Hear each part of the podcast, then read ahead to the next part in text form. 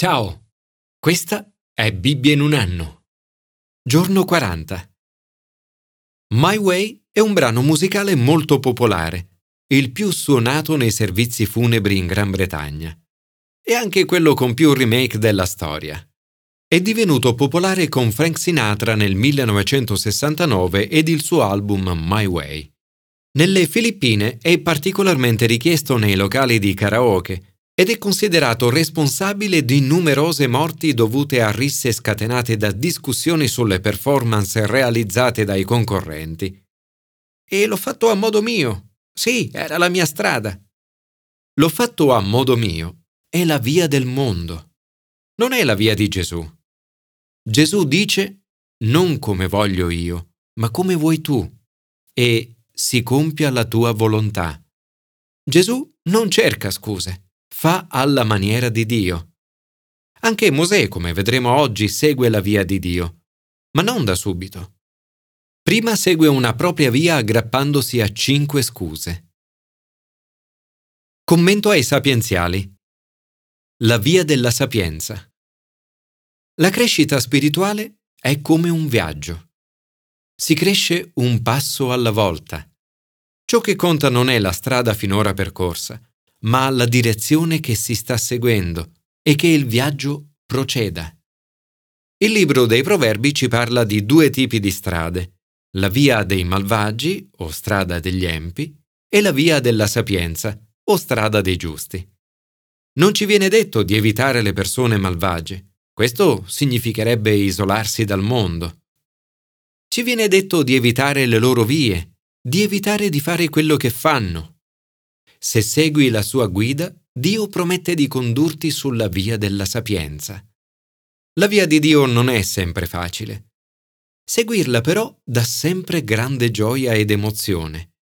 La strada dei giusti è come la luce dell'alba, che aumenta lo splendore fino al meriggio.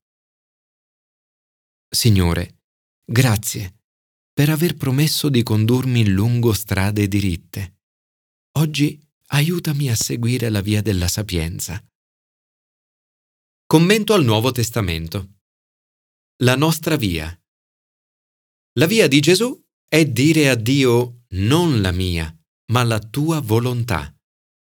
Gesù non solo ci insegna a pregare, si compia la tua volontà, ma lui stesso prega. Padre mio, se è possibile, passi via da me questo calice però non come voglio io, ma come vuoi tu. E subito dopo, Padre mio, se questo calice non può passare via senza che io lo beva, si compia la tua volontà. Queste preghiere non sono di rassegnazione, ma di grande coraggio. Gesù è disposto a seguire la volontà di Dio, qualunque cosa accada. In questo brano vediamo l'umanità di Gesù cominciò a provare tristezza e angoscia. I suoi tre amici più cari sono con lui. Gli stessi tre che lo hanno visto trasfigurarsi nella gloria divina ora lo vedono nel profondo del dolore umano. Gesù prega affinché Dio Padre gli indichi un'alternativa. Tuttavia è disposto a fare la volontà del Padre qualunque essa sia. Gesù sta per pagare un prezzo enormemente più grande di qualsiasi umana sofferenza. Sa che presto sulle sue spalle sarà caricato il peccato del mondo intero. Perciò la sua anima è triste. Per tre volte prega che gli sia tolto questo calice. Il calice allude alla sua imminente sofferenza e morte. Poco prima di recarsi all'orto del Getsemani, Gesù parla del calice della cena pasquale che rappresenta il suo sangue versato per molti per il perdono dei peccati. Ma il calice, come in altri passaggi dell'Antico Testamento, fa riferimento anche all'ira di Dio. Sulla croce Gesù prende il nostro calice al nostro posto. Quando ci sentiamo giù di morale, depressi, sopraffatti dal dolore, turbati o stiamo vivendo tempi difficili, è incoraggiante sapere che anche Gesù ha sperimentato tutto questo e molto di più. Lui conosce la tua sofferenza e sa cosa stai passando. Come ha fatto lui, puoi anche tu ora accogliere la volontà di Dio. Tra l'orto del Getsemani e il giardino dell'Eden vi è un contrasto sorprendente. Nel primo giardino a Dio Adamo ed Eva dicono non la tua, ma la nostra volontà. Nel secondo Gesù dice non la mia, ma la tua volontà. Gesù segue la via di Dio e va incontro alla sofferenza e alla morte. Un gesto questo che porterà alla redenzione del mondo intero. Signore, aiutami a seguire il tuo esempio e a pregare non ciò che voglio, ma ciò che vuoi tu. Sia fatta oggi la tua volontà. Commento all'Antico Testamento. La via di Dio. Amo questo brano perché mi dona sempre grande conforto e incoraggiamento. Per natura sono piuttosto timido e introverso, un leader riluttante. Ed è bello per me vedere che anche il grande leader Mosè era proprio così, un leader riluttante. Dio lo chiama a fare certe cose, ma lui prova a giustificarsi, cerca delle scuse, tutto per evitare il compito assegnato. Nei brani di ieri e di oggi Mosè si aggrappa a cinque scuse. Sono scuse che conosco bene e a cui anch'io sono solito aggrapparmi. 1. Hai scelto la persona sbagliata. Mosè dice Chi sono io? Si sente inadeguato. È come quando diciamo non mi sento abbastanza bravo o non sono abbastanza santa. È come se Mosè dicesse hai scelto la persona sbagliata. Perché io?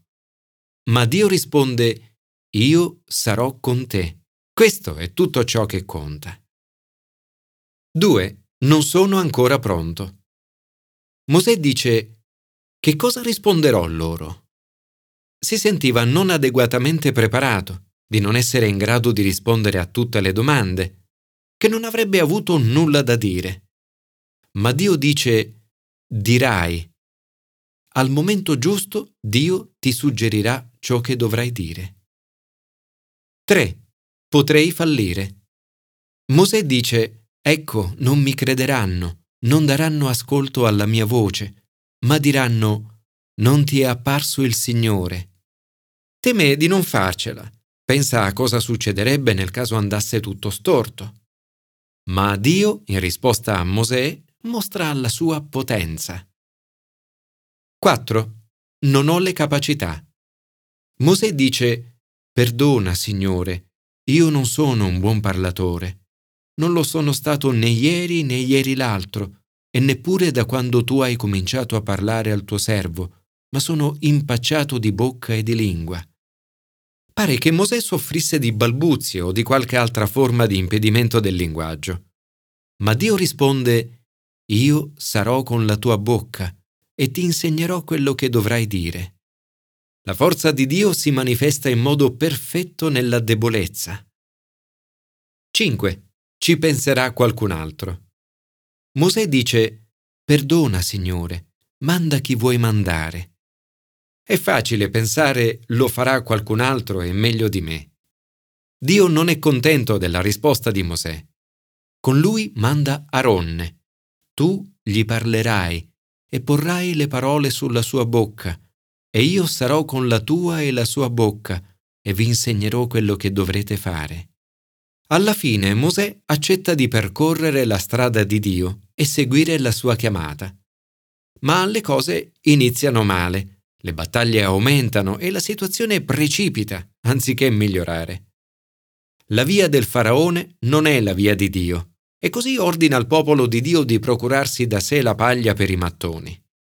Per Mosè e Aaron iniziano le critiche e le opposizioni da parte del popolo stesso. E così Mosè si lamenta con Dio di non aver ancora mantenuto la sua promessa.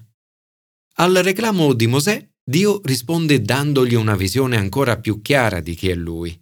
Dice, Io sono il Signore, mi sono manifestato ad Abramo, a Isacco, a Giacobbe come Dio l'Onnipotente, ma non ho fatto conoscere loro il mio nome di Signore. In poche parole, Dio rivela a Mosè più aspetti del suo carattere. Non è cambiato, è fedele e osserva la sua parola.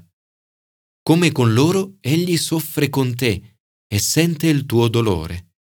Garantisce liberazione e libertà. Ti porta in una relazione intima con lui. Ti conduce alla tua eredità e ti riporta a casa. Ma nel portare questo messaggio al popolo, essi non lo ascoltarono, perché erano stremati dalla dura schiavitù.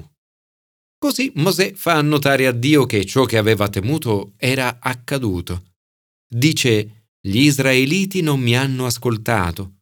Come vorrà ascoltarmi il faraone mentre io ho le labbra incirconcise?